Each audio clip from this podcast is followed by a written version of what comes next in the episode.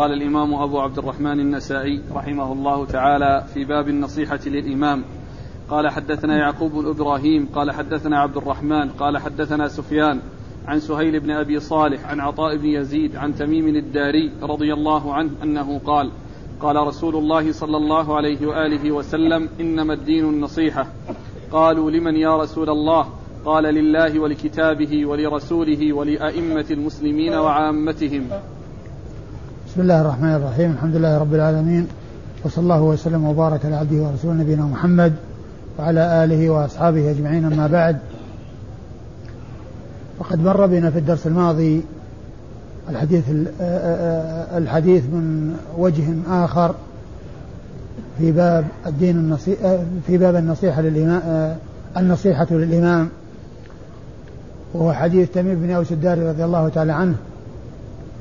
إنما الدين النصيحة. قالوا لمن يا رسول الله؟ قالوا لله ولكتابه ولرسوله ولأئمة المسلمين وعامتهم. وعرفنا في الدرس الماضي أن أن الإمام النسائي رحمه الله أورده من طريق نازلة ومن طريق عالية. من طريق النازلة التي فيها سهيل بن, سهيل بن أبي التي فيها أبو صالح والطريقة العالية التي أراد من سهيل ابن أبي صالح من سهيل بن أبي صالح أن يختصر له الإسناد وذلك بأن يرويه عنه عاليا وذلك بأن يسقط عنه رجلا فكان من سهيل بن أبي صالح أن أخبر سفيان بن عيينة أنه رواه عن الشخص الذي رواه عنه أبوه وبذلك أسقط عنه رجلين وهذا هو ما أشار إليه الإمام مسلم في هذا الإسناد في صحيحه. وبعد ذلك أورد النسائي هذا الحديث من طريق أخرى عالية وفيها رواية سفيان عن سهيل عن عطاء بن يزيد الليثي عن تميم الداري التي هي الطريقة العالية وهو مثل الذي قبله الدين النصيحة وعرفنا أن كلمة الدين النصيحة هذه كلمة جامعة. وفيه بيان أهمية النصيحة وكأنها هي الدين. وهذا مثل الحج عرفة. وذلك أن عرفة أو الوقوف بعرفة هو الذي به يدرك الإنسان الحج. ولو فاته الوقوف بعرفة فاته الحج. فهذا مثل هذا مثل هذا. الدين النصيحة يعني أن شأن النصيحة في الدين عظيم وكأن الدين هو النصيحة وما ذلك إلا لأنها يدخل فيها النصيحة لله ولكتابه ولرسوله ولأئمة المسلمين وعامتهم والنصيحة لله عز وجل هي إخلاص العمل له سبحانه وتعالى واعتقاد أنه الواحد في ألوهيته وربوبيته وأسمائه وصفاته وأن يعبد الله عز وجل مخلصا له الدين وأن يكون ذلك مطابقا لما جاء به الرسول الكريم صلوات الله وسلامه وبركاته عليه. وهذا النصح ليس المقصود به النفع لله عز وجل فالله عز وجل لا تنفعه طاعة المطيعين ولا تضره معاصي العاصين بل هو النافع الضار والنفع إنما يرجع إليهم. والمقصود من ذلك النصيحة أن هذا هو الذي يؤدي الإنسان به العمل الذي طلب منه وليس المراد به النفع الذي يحصل وأنه نفع يحصل لله عز وجل فالله تعالى هو النافع الضار. وإنما المقصود من ذلك هو أن الإنسان آه، ينصح فيما هو واجب لله عز وجل وذلك بأن يكون العمل خالصا لوجهه سبحانه وتعالى لا شركة لغيره في ذلك وهو معنى لا إله إلا الله إخلاص العمل لله عز وجل ويعتقد بأنه واحد في ألوهيته وربوبيته وأسمائه وصفاته سبحانه وتعالى. والنصيحة لكتابه الإيمان بأنه من عند الله وأنه كلام الله وأنه منزل غير مخلوق وأن فيه الخير والهدى وأن من اعتصم به فقد فقد سعد ونجا ومن أعرض عنه خسر الدنيا والآخرة وأن يعمل الإنسان بما جاء به ويتلوه حق تلاوته. فهذا هو النصيحة لكتاب الله عز وجل. والنصيحة للرسول صلى الله عليه وسلم اعتقاد أنه رسول الله عز وجل حقا أرسله الله عز وجل للإنس والجن وأنه الرسول الذي ختم الله به الرسالات كما ختم بكتابه الكتب وأنه بعد بعثته عليه الصلاة والسلام لا يسع أحدا أن يخرج عن رسالته. ومن آه، أعرض عن رسالته ولم يؤمن به فإنه لا ينفعه ذلك ولو ادعى أنه تابع لنبي من الأنبياء السابقين لأنه بعد بعثة الرسول عليه الصلاة والسلام لا ينفع أحدا أن يكون تابعا لنبي من الأنبياء بل لا بد من اتباع الرسول الكريم عليه أفضل الصلاة وأتم التسليم.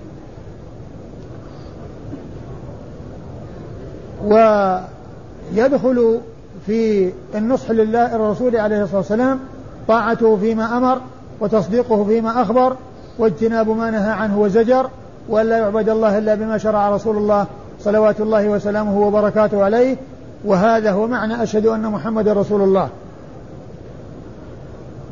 ف والنصيحة لأئمة المسلمين يدخل تحتها السمع والطاعة في المعروف ويدخل تحتها الدعاء لهم ويدخل تحتها عدم الخروج عليهم ويدخل تحتها آه، معاونتهم على الخير ودلالتهم عليه وتحذيرهم من الشر. كل ذلك داخل تحت كلمة النصيحة. وكلمة النصيحة كلمة جامعة واسعة. لا لا يأتي كلمة مثلها تؤدي معناها.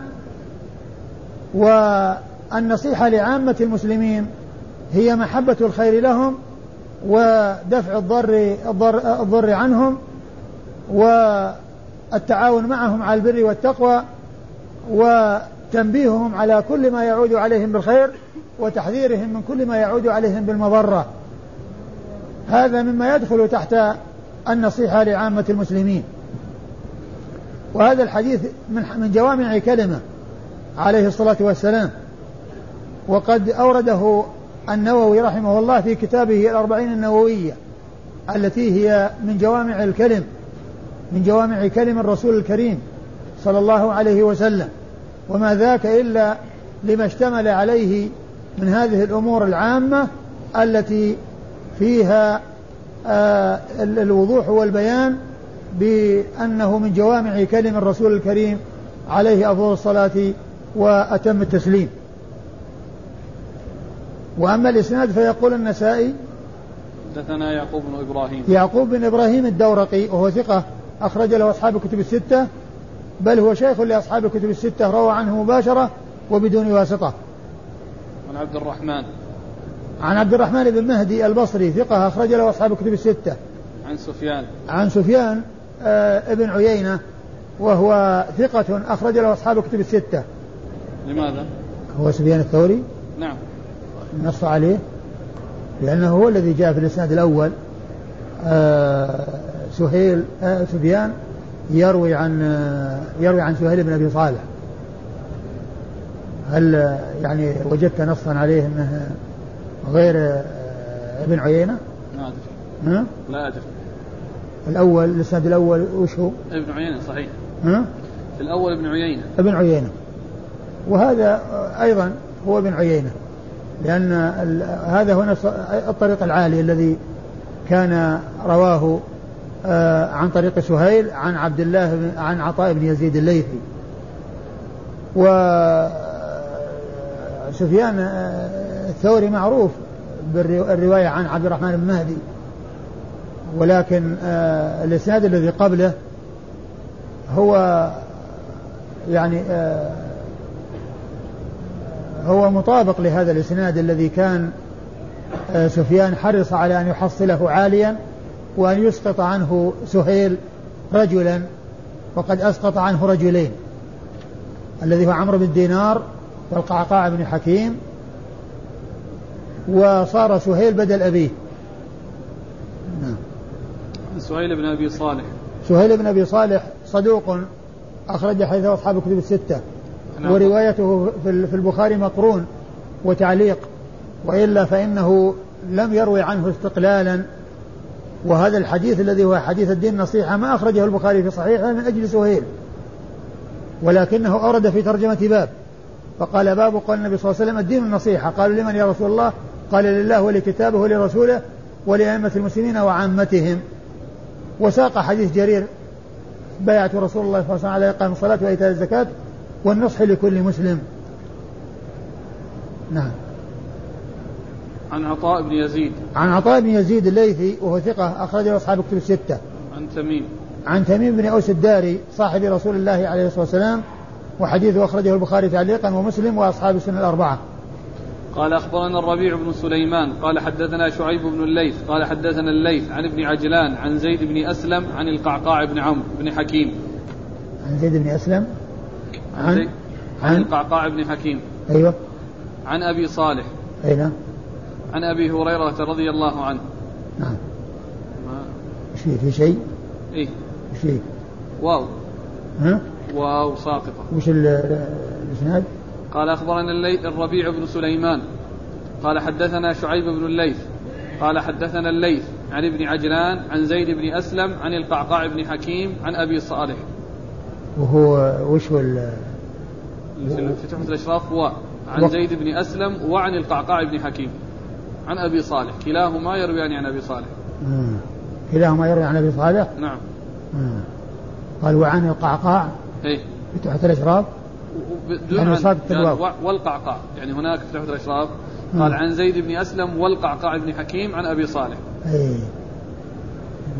ويمكن وعن القعقاع يعني وعن القعقاع يعني عن أبي صالح. يعني معناه إنه ساقط فيه واو أو ساقط يعني ال- اي نعم.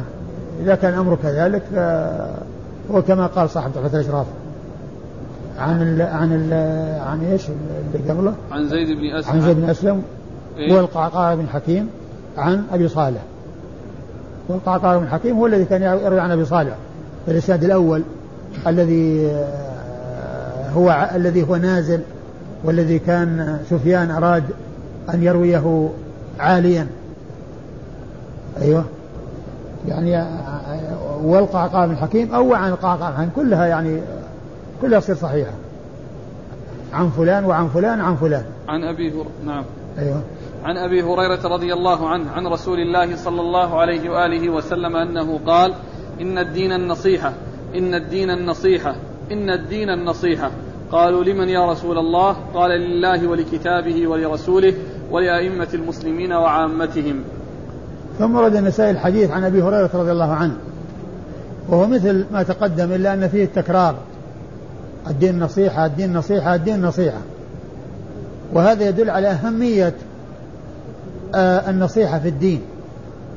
أهميتها وأنها شأنها عظيم وأن ال ال الاهتمام بذلك جاء من جهتين من جهة الحصر حيث قال الدين النصيحة وكأن الدين محصور بالنصيحة لعظم شأن النصيحة ثم من جهة التكرار ثلاث مرتين أخرى إن الدين نصيحة الدين النصيحة الدين النصيحة. فالاهتمام وبيان عظم شأن النصيحة جاء من الجهتين من جهة المبتدأ والخبر وأن الدين كأنه محصور في النصيحة وأيضا من جهة التكرار الدين النصيحة. كل ذلك يدل على الاهتمام. ثم بين ثم سئل لمن يا رسول الله؟ فقال لله ولكتابه ولرسوله ولأئمة المسلمين وعامتهم ومثل حديث أبي الدرد مثل حديث تميم تميم بن أوس الداري رضي الله تعالى عنه. والحديث في صحيح مسلم من حديث تميم ولكن ليس فيه التكرار كما مر عند النسائي يعني في الطريقين السابقتين لأنه ليس فيه ذكر التكرار الدين النصيحة لكن وهم النووي رحمه الله في كتابه الأربعين النووية حيث عزاه إلى مسلم وذكر أنه يعني قالها ثلاثا يعني آه، أنه كررها أي الدين النصيحة ثلاثا مع أنه ليس في صحيح مسلم وإنما جاء في مسلم مرة واحدة بدون تكرار ولكن جاء عن غيره في من حديث تميم الداري وجاء من حديث أبي هريرة أيضا كما عند النسائي هنا. والإسناد؟ قال أخبرنا الربيع بن سليمان. الربيع بن سليمان يحتمل الجيزي والمرادي وكل منهما ثقة. نعم. لا هذا لكن هنا الرواية عن شعيب بن الليث. أيوه. كلهم يروون عن شعيب. كلهم مصريين ويروون عن شعيب. عن شعيب بن الليث. شعيب بن الليث بن سعد ثقة أخرج حديث مسلم وأبو داود والنسائي. عن الليث. عن الليث بن سعد المصري ثقة فقيه أخرج له أصحاب كتب الستة. عن ابن عجلان. عن ابن عجلان محمد بن عجلان المدني وهو صدوق. أخرج حديثه البخاري تعليقا ومسلم وأصحاب السنة الأربعة. عن زيد بن أسلم. عن زيد بن أسلم وهو ثقة أخرج له أصحاب كتب الستة. والقعقاع بن حكيم. وعن القعقاع بن حكيم وهو ثقة أخرج له البخاري. في الأدب المفرد ومسلم وأصحاب السنة الأربعة. عن أبي صالح. عن أبي صالح ذكوان السمان ومشهور بكنيته أبو صالح واسمه ذكوان ولقبه السمان ويقال الزيات لأنه كان يجلب السمن والزيت. فكان يقال له الزيات ويقال له السمان وهو ثقة أخرج له أصحاب كتب الستة. عن أبي هريرة. عن أبي هريرة عبد الرحمن بن صخر الدوسي صاحب رسول الله عليه الصلاة والسلام وأكثر أصحابه حديثا على الإطلاق رضي الله عنه وأرضاه. قال أخبرنا عبد القدوس بن محمد بن عبد الكبير بن شعيب بن الحبحاب قال حدثنا محمد بن جهضم قال حدثنا إسماعيل بن جعفر عن ابن عجلان عن القعقاع بن حكيم وعن سمي وعن عبيد الله بن مقسم عن أبي صالح عن أبي هريرة رضي الله عنه أن رسول الله صلى الله عليه وآله وسلم قال الدين النصيحة. قالوا لمن يا رسول الله؟ قال لله ولكتابه ولرسوله ولأئمة المسلمين وعامتهم. ثم ورد النسائي الحديث من طريق أبي هريرة من طريق أخرى وليس فيه وليس فيه تكرار الدين النصيحة كما في الذي قبل ذلك. والإسناد أخبرنا عبد القدوس. نعم. بن محمد بن عبد الكبير بن شعيب بن الحبحاب. عبد القدوس بن محمد بن عبد الكبير بن شعيب بن الحبحاب صدوق أخرج حديث البخاري والترمذي والنسائي بن ماجه. نعم. البخاري والترمذي والنسائي وابن ماجه. وهنا النسائي نسب شيخه وأطال في نسبه. ومن و و و وقد عرفنا فيما مضى أن التلميذ له أن ينسب شيخه كما يريد. لكن التلميذ إذا اقتصر على لفظ معين عند ذكر شيخه فالذي بعده إذا أراد أن يوضح لا بد أن يأتي به هو أو يعني. حتى يعرف أنها ليست من التلميذ وإنما هي ممن دون التلميذ ليوضح ما عناه الشيخ آه، ما عناه التلميذ من ذكر شيخه مهملا غير منسوب. وأما إذا آه، إذا كان الراوي التلميذ فإنه ينسب شيخه كما يريد كما هنا النسائي. أورد نسب شيخه هذا بعدة آباء. نعم. عن محمد بن جهضم وهو ثقة أخرج حديث البخاري وأبو داود والترمذي والنسائي. وهو صدوق. وهو صدوق أخرج حديث البخاري. الأدب المفرد ومسلم وأبو داود والنسائي. أخرج له البخاري في الأدب المفرد. نعم.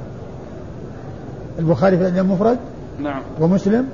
وأبو داود والنسائي. البخاري في الأدب المفرد ومسلم وأبو داود والنسائي. شوف تأكد من التقريب. لا البخاري في الصحيح. البخاري؟ في الصحيح. إيه، البخاري وأبو داود والترمذي لا البخاري و... البخاري ومسلم. البخاري ومسلم؟ وأبو داود والنسائي. البخاري ومسلم وأبو داود والنسائي. عن إسماعيل بن جعفر. عن إسماعيل؟ بن إسماعيل بن جعفر وهو ثقة أخرجه أصحاب كتب الستة. عن ابن عجلان عن القعقاع بن حكيم وعن سمي. عن ابن عجلان عن القعقاع بن حكيم وقد مر ذكرهما عن سمي وهو مولى أبي عبد الرحمن أبي, أبي عبد الرحمن أبي مولى أبي بكر بن عبد الرحمن بن الحارث بن هشام وهو ثقة أخرجه أصحاب كتب الستة. عن عبيد الله بن مقسم. عن عبيد الله بن مقسم وهو ثقة أخرج له أصحاب الكتب إلا الترمذي. وهو ثقة أخرج له أصحاب الكتب الستة إلا الترمذي. عن أبي صالح عن أبي هريرة. عن أبي صالح عن أبي هريرة وقد مر ذكرهما. قال بطانة الإمام. قال أخبرنا محمد بن يحيى بن عبد الله. قال حدثنا معمر. قال أخبرنا معمر. قال حدثنا معمر ابن يعمر. قال حدثنا معاوية بن سلام قال حدثني الزهري قال حدثني أبو سلمة بن عبد الرحمن عن أبي هريرة رضي الله عنه أنه قال قال رسول الله صلى الله عليه وآله وسلم ما من وال إلا وله بطانتان بطانة تأمره بالمعروف وتنهاه عن المنكر وبطانة لا تألوه خبالا فمن وقي شرها فقد وقي وهو وهو من وهو من التي تغلب عليه منها منهما. ثم ورد النسائي هذا الترجمة وهي بطانة الإمام. بطانة الإمام هم خاصته الذين يستشيرهم والذين آه، يدخلون عليه آه، أخص من غيرهم بحيث يعني يسهل دخولهم وخروجهم عليه إليه ويأتون إليه في آه، أماكن لا يصل إليه غيرهم فيها. هؤلاء هم بطانته. و أورد النسائي حديث حديث. أبو هريرة. أورد النسائي حديث أبي هريرة ما من وال إلا وله بطانتان. ما من وال إلا وله بطانتان. بطانة تأمره بالخير. بطانة تأمره بالمعروف. وتنهاه عن المنكر. بطانة تأمره بالمعروف وتنهاه عن المنكر. يعني هذه بطانة الخير. وبطانة لا تألوه خبالا. يعني في الإفساد. و وإن لم يكن ذلك على سبيل آآ آآ آآ الأمور الواضحة المكشوفة ولكن في الخفاء بحيث يزينون له الأمر المنكر بعبارات أو بأساليب تجعله يميل إلى ما يقولونه. فمن وقي فمن وقي نعم فمن وقي شرها فقد وقي. فمن وقي شرها أي بطانة السوء. من وقي شرها أي بطانة السوء فقد وقي يعني فقد سلم وقد ظفر بالخير وابتعد عن الشر وهو من التي من التي تغلب عليه منهما. وهو من التي تغلب عليه منهما. أي ال ال الإمام أو الأمير هو من التي تغلب عليه منهما. إن كانت الغلبة لبطانة الخير فهو على خير وإن كانت الغلبة لبطانة الشر فهو على شر. يعني فالحكم للغالب فإذا كان الذي يغلب عليه بطانة الخير فهو على خير وإن كانت تغلب عليه بطانة السوء فهو على سوء فهو من التي تغلب عليه منهما. نعم. قال أخبرنا محمد بن يحيى. محمد بن يحيى ابن ابن عبد الله الذهلي وهو ثقة أخرج له أصحاب الكتب أخرجه البخاري وأصحاب السنة الأربعة. عن معمر بن يعمر. عن معمر بن يعمر وهو مقبول أخرج حديثه النسائي وحده. عن معاوية بن سلام. عن معاوية بن سلام أبو سلام ثقة أخرج له أصحاب الكتب الستة. عن الزهري. عن الزهري محمد بن مسلم بن عبيد الله الزهري ثقة فقيه أخرج له أصحاب الكتب الستة. عن أبي سلمة. عن أبي سلمة بن عبد الرحمن بن عوف المدني ثقة فقيه وهو أحد فقهاء المدينة السبعة في عصر التابعين على أحد الأقوال الثلاثة في السابع منهم وحديثه أخرجه أصحاب الكتب الستة. عن أبي هريرة. عن أبي هريرة وقد مر ذكره. قال أخبرنا يونس بن عبد الأعلى قال حدثنا ابن وهب قال أخبرني يونس عن ابن شهاب عن أبي سلمة بن عبد الرحمن عن أبي سعيد رضي الله عنه عن رسول الله صلى الله عليه وآله وسلم أنه قال ما بعث الله من نبي ولا استخلف من خليفة إلا كانت له بطانتان بطانة تأمره بالخير وبطانة تأمره بالشر وتحضه عليه. والمعصوم من عصم الله عز وجل. ثم ورد النسائي حديث أبي هريرة رضي الله عنه. حديث أبي سعيد. حديث أبي سعيد الخدري رضي الله عنه. ما بعث الله من نبي ولا استخلف من خليفة إلا كان له بطانة بطانتان بطانة تأمره بالخير نعم. و... وبطانة تأمره بالشر. بطانة تأمره بالخير وبطانة تأمره بالشر والمعصوم من عصم الله. المعصوم من عصم الله عز وجل. والمعصوم من عصم الله عز وجل. هذا مثل الذي قبله يعني من حيث وجود البطانتين للوالي ولكن فيه ذكر النبي ما بعث الله من نبي. وذكر النبي آآ آآ آآ ليس كغيره ليس كغيره بمعنى أنه يعني يحصل من غيره التأثير عليه. كما يحصل التأثير على غير النبي لأنهم غير معصومين ورسول الله عليه الصلاة والسلام معصوم فهو لا يحصل منه إلا الخير و ويحتمل أن يكون المراد منه الملك والشيطان. يعني بطانة الخير التي هي الملك وبطانة الشر التي هي الشيطان. وقد سبق أن مر أن الرسول صلى الله عليه وسلم بين أنه عصمه الله عز وجل وأن الله أعانه على قرينه فأسلم فصار لا يأمره إلا بخير. فيكون آه، المقصود بالبطانتين آه، الملك والشيطان والرسول صلى الله عليه وسلم عصمه الله من قرينه فأعانه عليه فأسلم فصار لا يأمره إلا بخير كما سبق أن مر بنا الحديث في ذلك قريبا عن رسول الله صلى الله عليه وسلم. وأما غيره ففيه القرين من الخير الملائكة والقرين من من من من من, من الجن. وأيضا آه، فيه البطانة من الإنس والبطانة من البطانة بطانة الخير وبطانة السوء من الإنس. و ويحصل لبطانة السوء أن تؤثر فيه لأنه غير معصوم. وقد جاء في آخر الحديث والمعصوم من عصم الله. يعني المعصوم من عصمه الله عز وجل. والرسل معصومون عليهم الصلاة والسلام. ومن وفقه الله عز وجل من غير الرسل فإنه يحول بينه وبين بطانة السوء أن تؤثر فيه فيكون مع بطانة الخير ويسلم من بطانة الشر. نعم. قال أخبرنا يونس بن عبد الأعلى. يونس بن عبد الأعلى الصدفي وهو, وهو ثقة أخرج ثقة نعم. أخرج حديث مسلم والنسائي وابن ماجه. نعم. أخرج حديث مسلم والنسائي وابن ماجه. عن ابن وهب. عن ابن وهب عبد الله بن وهب المصري ثقة فقيه أخرج له أصحاب كتب الستة. عن يونس. عن يونس بن يزيد الأيلي ثم المصري ثقة أخرج له أصحاب كتب الستة. عن ابن شهاب عن أبي سلمة عن أبي سعيد. عن ابن شهاب عن أبي سلمة وقد مر ذكرهما عن أبي سعيد وهو سعد بن مالك بن سنان الخدري صاحب رسول الله صلى الله عليه وسلم وحديث وهو أحد السبعة المعروفين بكثرة الحديث عن النبي صلى الله عليه وسلم من أصحابه الكرام رضي الله عنهم وأرضاهم. قال أخبرنا محمد. واسمه سعد بن مالك بن سنان مشهور بنسبته وكنيته.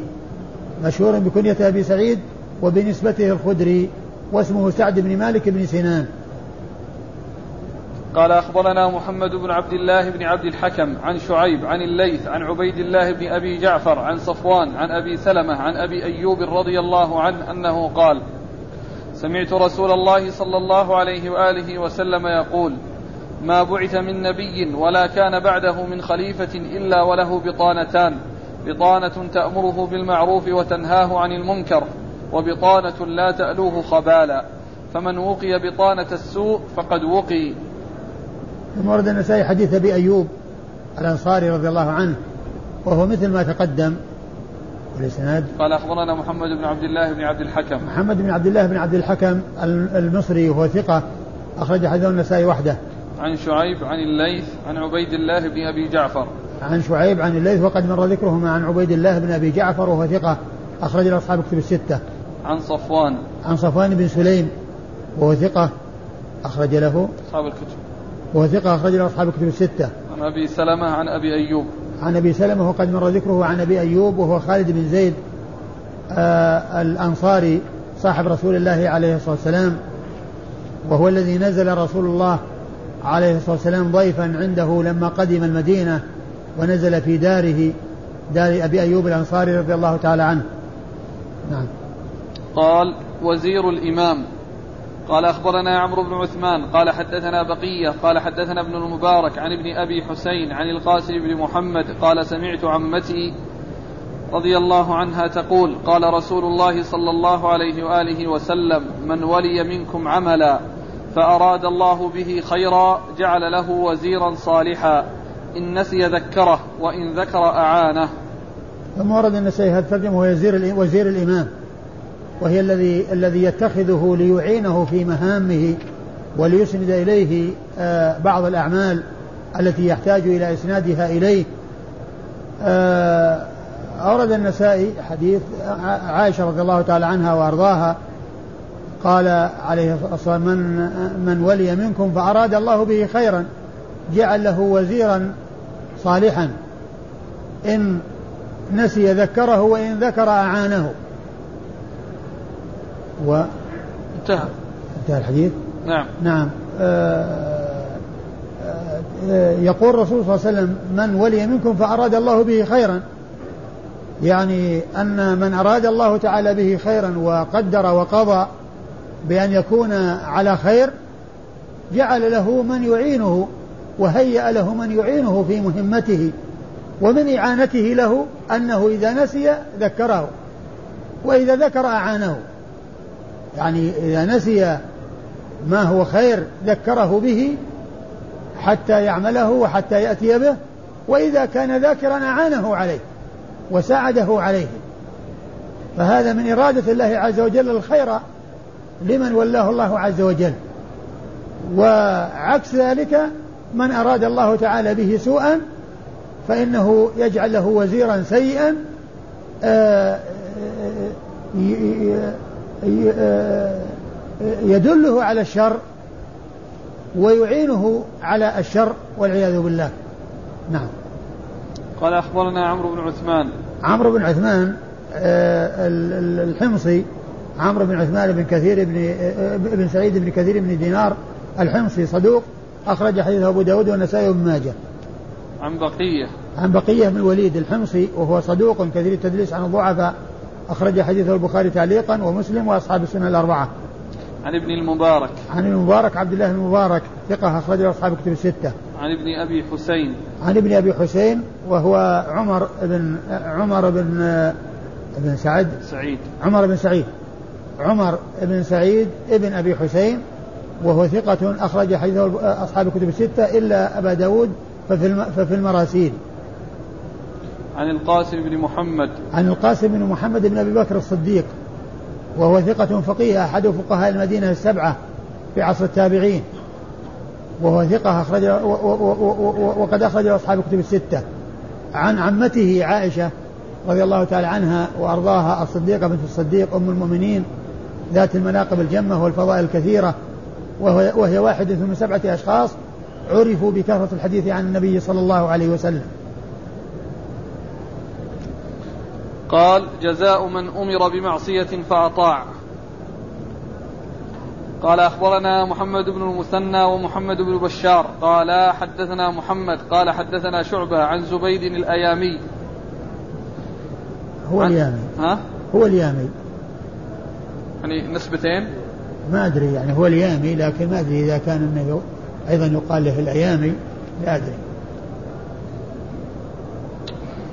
عن سعد بن عبيدة عن أبي عبد الرحمن عن علي, عن علي رضي الله عنه أن رسول الله صلى الله عليه وآله وسلم بعث جيشا وأمر عليهم رجلا فأوقد نارا فقال ادخلوها فأراد ناس أن يدخلوها وقال الآخرون وقال الآخرون إنما فررنا منها فذكروا ذلك لرسول الله صلى الله عليه وآله وسلم فقال للذين أرادوا أن يدخلوها لو دخلتموها لم تزالوا فيها إلى يوم القيامة.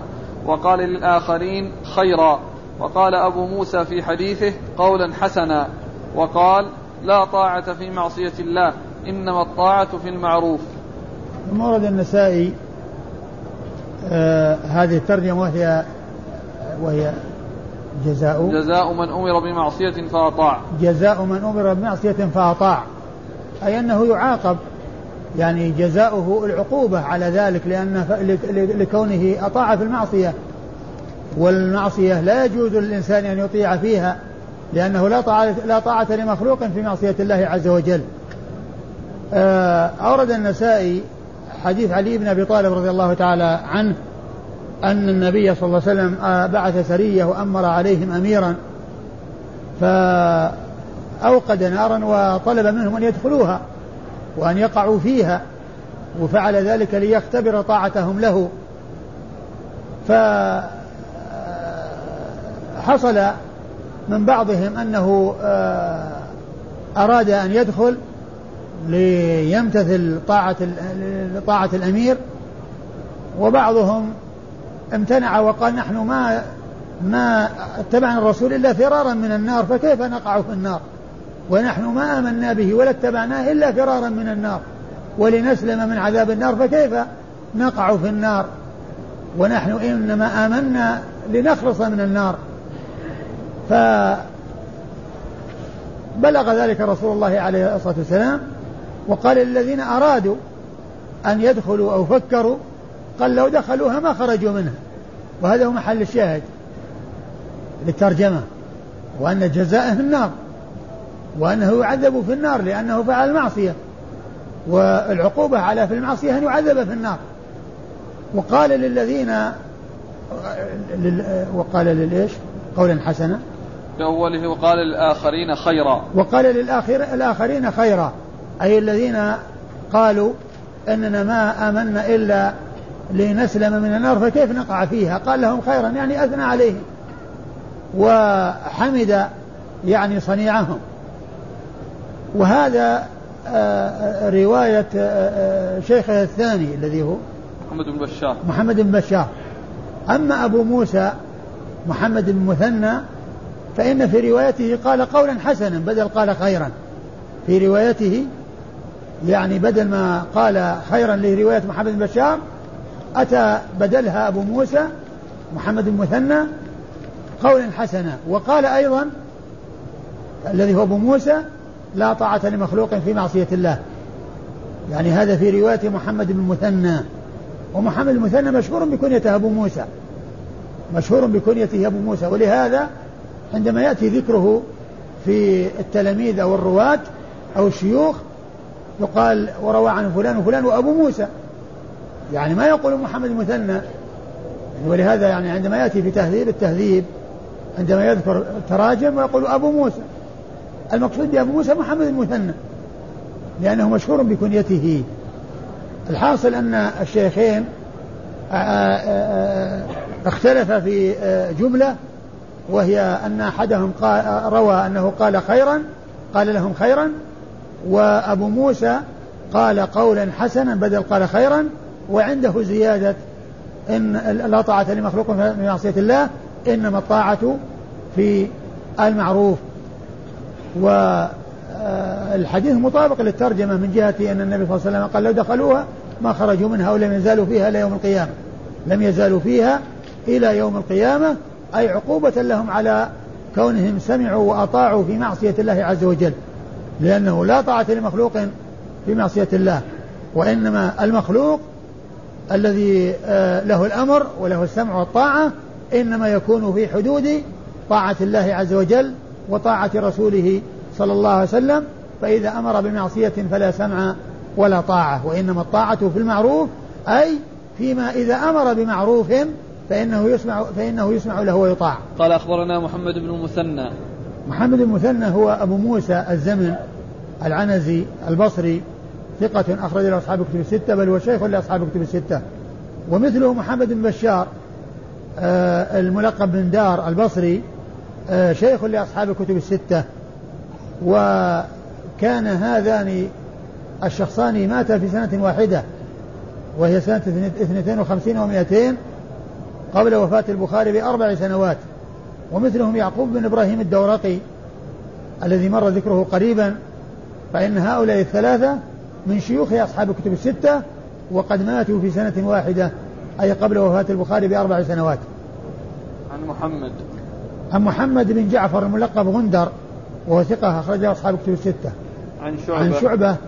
وهو من الحجاج الواسطة ثم البصري ثقة وصف بأنه أمير المؤمنين في الحديث وحديث أخرجه أصحاب الكتب الستة. عن زبيد الأيامي. عن زبيد اليامي أو الأيامي وهو زبيد بن الحارث ثقة أخرج له أصحاب الكتب. عن سعد بن عبيدة. عن سعد بن عبيدة وهو ثقة أخرج له أصحاب الكتب الستة. عن أبي عبد الرحمن. عن أبي عبد الرحمن السلمي وهو عبد الله بن حبيب وهو ثقة أخرج له أصحاب الكتب الستة. عن علي. عن علي بن أبي طالب رضي الله تعالى عنه أمير المؤمنين ورابع الخلفاء الراشدين الهادين المهديين صاحب المناقب الجمة والفضائل الكثيرة رضي الله تعالى عنه وأرضاه وحديثه أخرجه أصحاب الكتب الستة.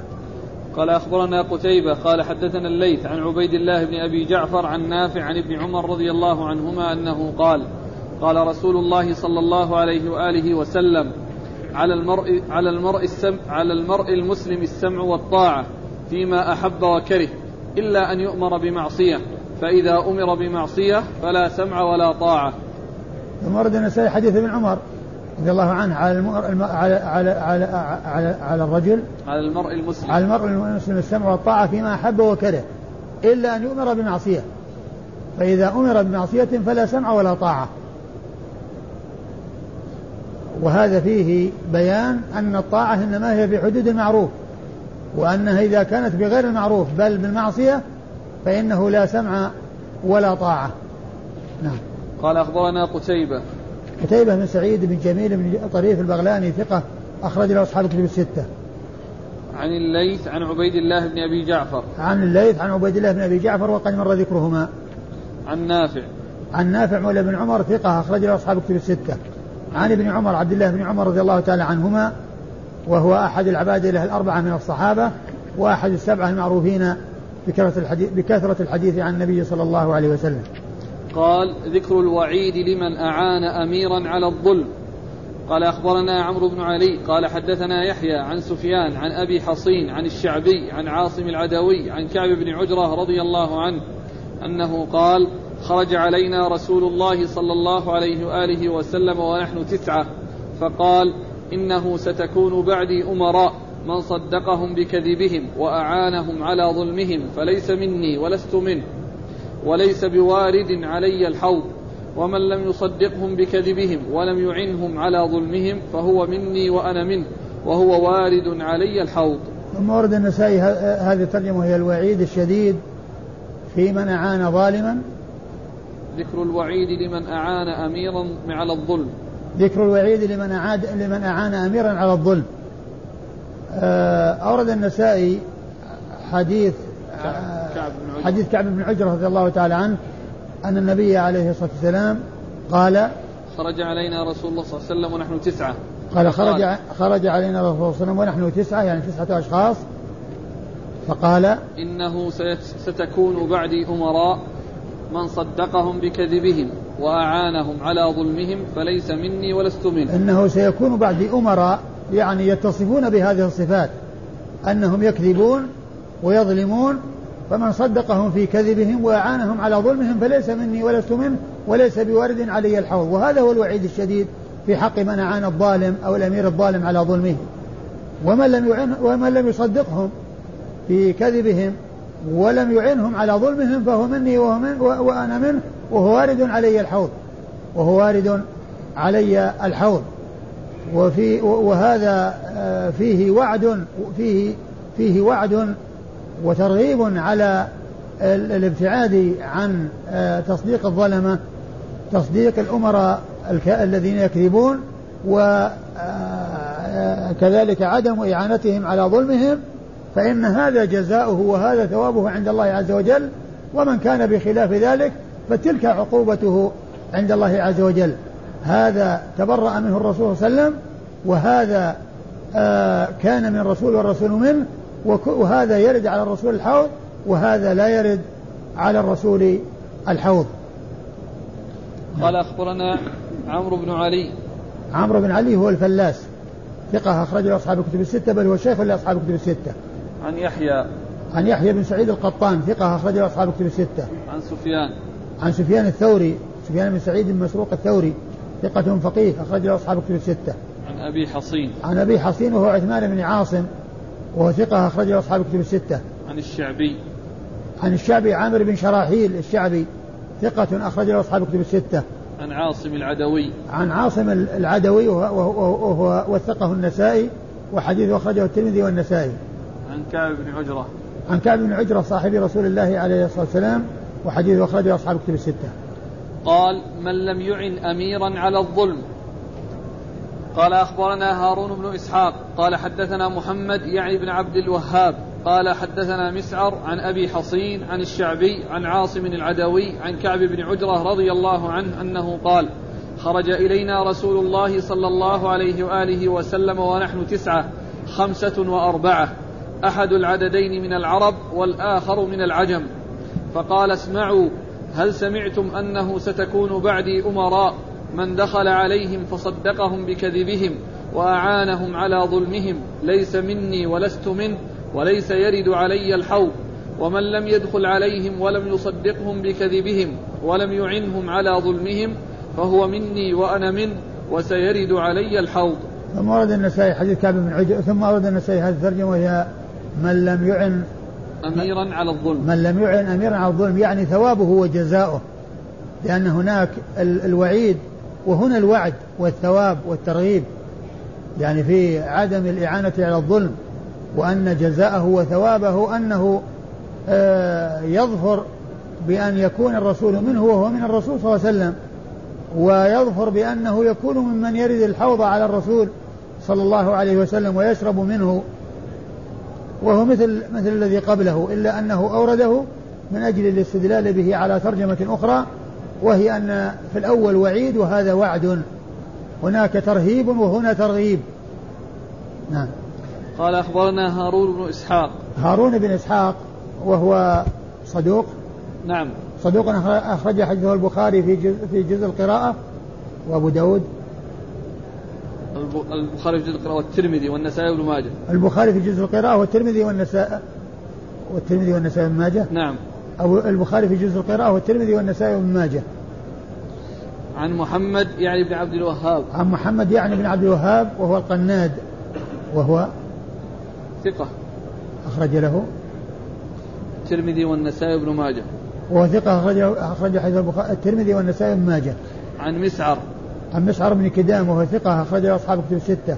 عن أبي حصين عن الشعبي عن عاصم العدوي عن كعب بن عجرة. وقد مر ذكر هؤلاء الأربعة.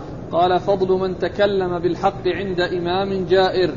قال أخبرنا إسحاق بن منصور قال حدثنا عبد الرحمن عن سفيان عن علقمة بن مرثد عن طارق بن شهاب رضي الله عنه أن رجلا سأل النبي صلى الله عليه وآله وسلم وقد وضع رجله في الغرز أي الجهاد أفضل؟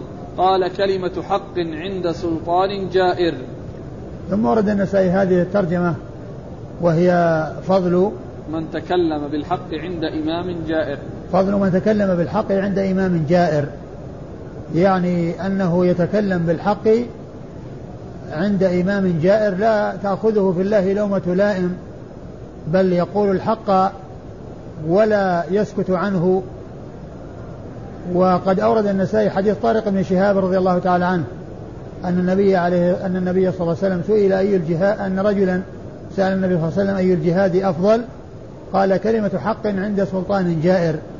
يعني هذا من الجهاد ومن أنواع الجهاد لأنها تقال الحق تقال كلمة الحق في ال ال ال يعني في المناسبة التي قد يجبن عن الكلام فيها بعض الناس فهو يقول الحق ولا تأخذه بالله لومة لائم. نعم. قال أن رجلا سأل النبي صلى الله عليه وسلم وقد وضع رجله في الغرز. أن النبي أن رجلا سأل وقد وضع رجله في الغرز وهو موضع الركاب الذي آه، يكون من من جلد أو من غيره يعني والذي تكون فيه رجل الراكب عندما يركب على بعيره هذا يسمى الغرز. من الواضع؟ آه يحتمل أن يكون الرسول وأن يكون رجل لكن الذي يبدو والله أعلم أنه الرسول صلى الله عليه وسلم. يعني سأله وهو راكب وهذا فيه آه، آه، الإشارة إلى ضبط الراوي وإتقانه يعني آه، ما رواه. كلمة عند ماذا تفيد؟ يعني في مجلسه. يعني عنده يعني في مجلسه. كلمة حق عند سلطان جائر في مجلسه. سواء كانت تلك الكلمة يعني للأمير أو لمن كان في حضرة الأمير. بأن يقول كلمة يعني آه، يعني آه، كلاما باطلا فيبين يعني ذلك الشخص أن كلامه غير صحيح. يعني كل ذلك داخل سواء كان مع الأمير أو مع من يكون عند الأمير. لأنه استدل به على من يتكلم في غيبة الإمام. في؟ في غيبة الإمام. في غيبته؟ في غيبته يستدل بهذا الحديث على أنه يقول الحق ويقول أن هذا أفضل الجهاد. الحق يقال لكن لا يقال على على وجه يكون فيه إثارة وفيه فتن وفيه آه، آه، آه، تحريك يعني للفتن و حماس يعني يؤثر في ضعاف العقول ويحصل منهم أمور لا تحمد عقباها. وأما كون الإنسان يسمع كلاما باطلا أو يبلغه كلام باطل فيبين فيبين فساده فهذا هو الذي يعني يعني هذا الحديث. وأما كون الإنسان يعني يتكلم بكلام يحرك الناس ويحرك يثير الفتن فإن هذا وسيلة الخروج. ووسيلة فساد الناس وكون الناس يعني آآ آآ لا يبقون على ما هم فيه من الأمن والاطمئنان فيكون بدل ذلك الفوضى وعدم الثبات وضبط الأمور. نعم. قال أخبرنا إسحاق بن منصور. إسحاق بن منصور الكوسجي وهو ثقة أخرج أصحاب أصحاب الكتب إلا أبا داود. عن عبد الرحمن عن سفيان عن علقمة بن مرثد. عن عبد الرحمن عن سفيان مر ذكرهما وعلقمة بن مرثد ثقة أخرج أصحاب الكتب الستة. عن طارق بن شهاب. عن طارق بن شهاب صاحب رسول الله صلى الله عليه وسلم رأى النبي رأى النبي صلى الله عليه وسلم ولم يسمع منه ولكن رواية روايته عن الصحابة ومن المعلوم أن أن مراسيل الصحابة حجة. هذا يكون من من من جنسها؟ نعم. أقول هذا من جنسها لأنه رأى النبي صلى الله عليه وسلم ولكنه لم يسمع منه. بخلاف من رآه وهو صغير يعني ليس أهلا للرواية ك يعني الذي آه، آه، ولد في في حجة الوداع أو رآه في حجة الوداع أو رآه في سنة العاشرة وهو صغير فإن هذا معدود في الصحابة من حيث الرؤية ولكنه من حيث آه، الرواية يعتبر من كبار التابعين. وأما من رأى النبي صلى الله عليه وسلم ولكنه ما سمع منه حديثا ويعني وهو أهل للتحمل فروايته يعني تكون من قبيل المراسيل. قال ثواب من وفى بما بايع عليه. قال أخبرنا قتيبة. قال حدثنا سفيان عن الزهري عن أبي إدريس الخولاني عن عبادة بن الصامت رضي الله عنه أنه قال كنا عند النبي صلى الله عليه وآله وسلم في مجلس فقال بايعوني على الا تشركوا بالله شيئا ولا تسرقوا ولا تزنوا. وقرأ عليهم الآية.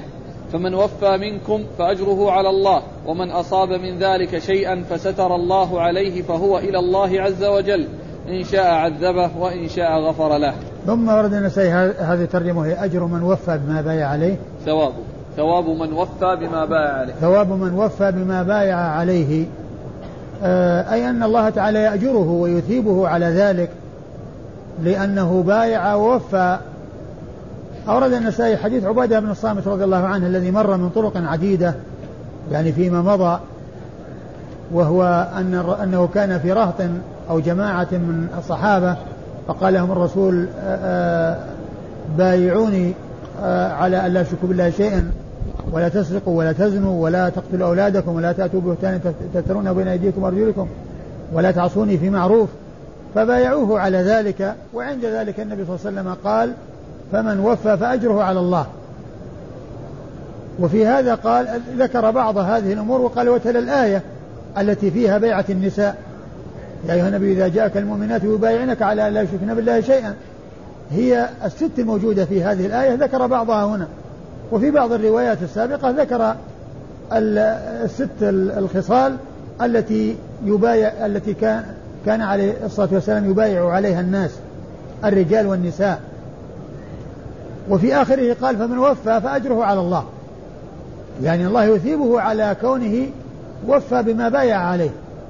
ومن أتى شيئا من منها أي من هذه الأمور المحرمة فستره الله عز وجل فأمره إلى الله عز وجل إن شاء عفى عنه وإن شاء عذبه. وهذا في اختصار وقد سبق أن مر أن من آه، أتى شيئا منها فأقيم عليه الحد كان كفارة له أو كان طهارة له. نعم. قال أخبرنا قتيبة عن سفيان عن الزهري عن أبي إدريس الخولاني. قتيبة مر ذكره وسفيان هو بن عيينة والزهري مر ذكره أيضا. عن أبي إدريس الخولاني عن أبي إدريس الخولاني هو عائد الله وهو ثقة تابعي آآ آآ وصف بالحديث بالعلم في الحديث والفقه بل قيل إنه أعلم أو عالم الشام بعد أبي الدرداء. عن عبادة بن الصامت. عن عبادة بن الصامت رضي الله عنه وحديثه أخرجه أصحاب كتب الستة. قال ما يكره من الحرص على الإمارة قال أخبرنا محمد بن آدم بن سليمان عن ابن المبارك عن ابن أبي ذئب عن سعيد المقبوري عن أبي هريرة رضي الله عنه عن النبي صلى الله عليه وآله وسلم أنه قال إنكم ستحرصون على الإمارة وإنها ستكون ندامة وإنها ستكون ندامة وحسرة فنعمة المرضعة وبئست الفاطمة. ثم ورد النسائي ما يكره من الحرص على على طلب الإمارة. على طلب الإمارة؟ بدون طلب على الإمارة. ما ما يكره من الحرص على الإمارة. آه يعني فيه ذم. الحرص على الإمارة وعلى طلبها وعلى تحصيلها وفعل الأسباب الموصلة إليها. وقد مر في بعض الأحاديث وقد جاء في بعض الأحاديث أن النبي صلى الله عليه وسلم كان يعني من طلب الولاية لا يوليه ويوليها من لم يطلبها. وقد سبق أن مر في حديث عبد الله بن قيس أبو موسى الأشعري رضي الله عنه أنه جاء ومعه آه، جماعة من الأشعريين هو بينهم اثنان من الأشعريين وكانوا في آه، في نيتهم أن يطلبوا من الرسول ولاية. وعبد الله بن قيس أبو موسى ما درى عن الذي في أذهانهم. فلما جاءوا وطلبوا من الرسول صلى الله عليه وسلم وكان ما يدري عن الشيء الذي آه، صمموا عليه وأرادوه فأراد أن يبرئ ساحته وقال أنني ما عرفت يعني هذا الشيء الذي قصدوه وأن كونه يعني جاء معهم قد يظن أنه مثلهم. فالرسول صلى الله عليه وسلم قال إنا لا نولي هذا الأمر أحد طلبه. فولاه ولم يولهم فولاه ولم يولهم وجاء أنه إذا إذا طلبها إذا أعطيها من غير مسألة أعين عليها. وإذا طل... إذا أعطيها عن مسألة وكل إليها. فإذا هذا الحديث يدل على أن الحرص على الإمارة وطلبها أنه مذموم. وذلك أن الإنسان إذا كان آه، طلب الشيء ورغب فيه فقد لا يوفق للمضي فيه على على وجه ينبغي. ولكن إذا كان لا يريده ثم ابتلي به فإنه حري بأن يوفق به يوفق فيه كما أخبر بذلك رسول الله صلى الله عليه وسلم. قال إنكم ستحرصون على الإمارة. يعني هذا شأن كثير من الناس. يوجد عنده الرغبة في الولاية والسلطة وذلك أن هذا فيه منزلة عند الناس وجاه وسمعة عند الناس. قال وإنها ستكون حسرة وندامة. يعني من يحرص على العمارة ويحصلها يعني قد يكون الأمر أن يكون هذا شأنه وهذا حاله. قال فنعمة المرضعة وبئست الفاطمة. يعني الإنسان يحصل يعني هذا الشيء الذي فيه شرف دنيوي وجاه ومنزلة عند الناس وتقديس عند الناس وكونه يشار إليه بالبنان هذا شيء يعني آآ آآ هو بمثابة ما يحصل للرضيع من الرضاع لأنه يستفيد منه في يعني حياته. لكن النتيجة إذا جاء الموت وجاءت العقوبة والمؤاخذة على ما يحصل من الإخلال والتقصير فإن الأمر تكون البداية مرغوبة ولكن النهاية غير محمودة. أن البداية مرغوبة للإنسان وتميل إليه الإنسان لأنها فيها شرف دنيوي والنهاية غير مرغوبة لأن فيها العقوبة وفيها العذاب على ما يحصل من الإنسان من آه، عدم القيام بالواجب إذا كان لم يقم بالواجب. ولهذا نعمة المرضعة وبئست الفاطمة. نعم. قال أخبرنا محمد بن آدم بن سليمان محمد بن آدم بن سليمان الجهني صدوق أخرج حديثه أبو داود النسائي عن ابن المبارك عن ابن أبي ذئب عن ابن المبارك مر ذكره ابن أبي ذئب محمد بن محمد بن عبد الرحمن بن المغيرة بن أبي ذئب ثقة أخرجه أصحاب كتب الستة. عن سعيد المقبري. عن سعيد بن أبي سعيد المقبري وهو ثقة أخرجه أصحاب كتب الستة. عن أبي هريرة. عن أبي هريرة وقد مر ذكره والله تعالى أعلم وصلى الله وسلم وبارك على عبده ورسوله نبينا محمد وعلى آله وأصحابه أجمعين.